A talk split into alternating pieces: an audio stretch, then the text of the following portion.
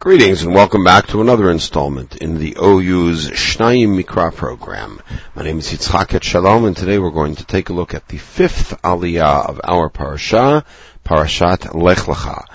The aliyah begins, picks up right after the detente or the beginning of the meeting between Malki Tzedek, who was the king of Shalem, which we understand uh, to be the older name for Yerushalem or Yerushalayim, uh, and uh, Avram and Melchizedek bless each other. Avram brings a gift. Melchizedek blesses him and blesses his God. And um, and um, at this point, uh, the king of Sodom is part of the detente. And the Aliyah picks up in Pasuk Chaf Aleph. This is something we spoke about in our anal- analysis of the second Aliyah. But the king of Sodom said to Avram, you have uh, rescued all of the captives and all of their possessions uh, from the hands of the four empires. So uh, give me back the people, and you can keep the money. I've lifted up my hand to Hashem. The simple reading of this is this is a statement of an oath. And again, as we had in the meeting with uh, Malki uh, he says he calls Hashem El Elyon Konei Shemaim V'Aretz. Here the word Konei does not mean what it means in Rabbinic Hebrew. It means Oseh, Oseh Shemaim V'Aretz. Uh, this phrase might be familiar uh, from the addition that we have uh, in Tefillah Friday night, El Elyon Konei Shemaim V'Aretz, uh, which really was part of the Nusach Eretz Yisrael Shemon Esrei. That I will not take from a string to a shoestring. So the Rishonim explained that the string is something that uh, would be held to use to tie the shirt together. So it means like from head to toe. I will take anything of yours, meaning I don't want any of your money. I don't want you walking around saying I enriched Avram. And again, we spoke about this two podcasts ago. Bil Adai, but besides me, the spoils of my uh, my band, my allies, Aner Eshkol uMamre, those are his three allies. They take their portions. I can't speak for them. And if they want to take their spoils, that's fine, but I refuse to. Now, Achar Ha'ele. This is now Perek Tet Vav. Hayad Hashem appears, and it's the first time that this phrase shows up. It shows up to him in a vision. And that word is key because there's going to be all sorts of visual pieces that were not there in the previous two times that Hashem spoke to Avram, which was at the very beginning Lech Lecha, and after Lot separated from at the end of Yod Gimel, when Hashem appeared to him and said, goes throughout the land. In those cases, all the text said was Hashem spoke, Hashem spoke to him. Here he says, Al Tira Avram, and the reason that Machazeh is significant is because, again, there will be very, various visual components to this, uh, to this prophecy. Al Avram, don't be afraid, Scharchar Bemi'od, I will protect you, and this is the, where the phrase Magen Avram comes from.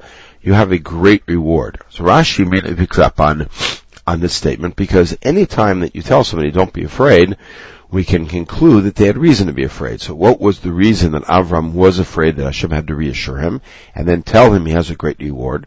So Rashi says that Avram was afraid that he had used up his zchuyot, his merits that he had gained that should be squirreled away le'olam haba. Instead, he had used them up in uh, success in the war. Other Rishonim take a look at it differently and suggest that Avram was afraid of retaliation from the kings because he had uh, had fought the war, or perhaps he was afraid that as a result of his involvement with the war, his own position as a teacher, etc., would be challenged, and that he would not be able to successfully uh, um, that he would able be able to successfully do his teaching. Uh, the second position is the one of the Rashbam. The Rashbam says, "Al tira, don't be afraid of the kings who are going to uh, who are going to hurt you." Uh, similar position is taken uh, by uh, by the Ramban. In any case, he reassures him, and Avram speaks to, back to Hashem for the very first time, because Hashem has been promising Avram a great nation, the land, and Avram now turns and says, "Avram Adonai Elohim Ma Titen Li." What are you going to give me? In words, you're promising me gifts. I'm childless. Who is the one who is my household? It's this fellow, Damesek Eliezer. By the way, Damesek Eliezer is understood to be Avram's senior butler or valet or, or servant, and every other time that we speak about a servant Avram, many read that as being Eliezer, but his name only shows up in this one place, Damesek Eliezer. So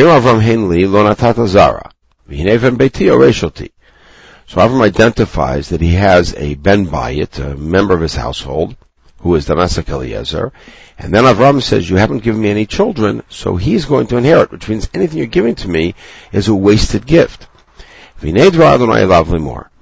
Hine introduces now there's stepping up or ramping up into the in the prophecy, and it says Lo Yirashcha Zeh.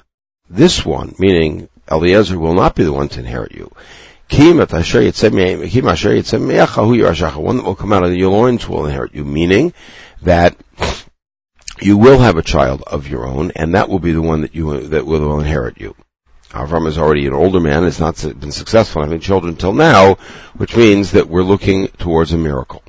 And then vayotzeo to achutza vayomer habet nashamayma usfar kochavim And Hashem took him outside, and he said, "Look up to the heavens and count the stars, See if you can count them.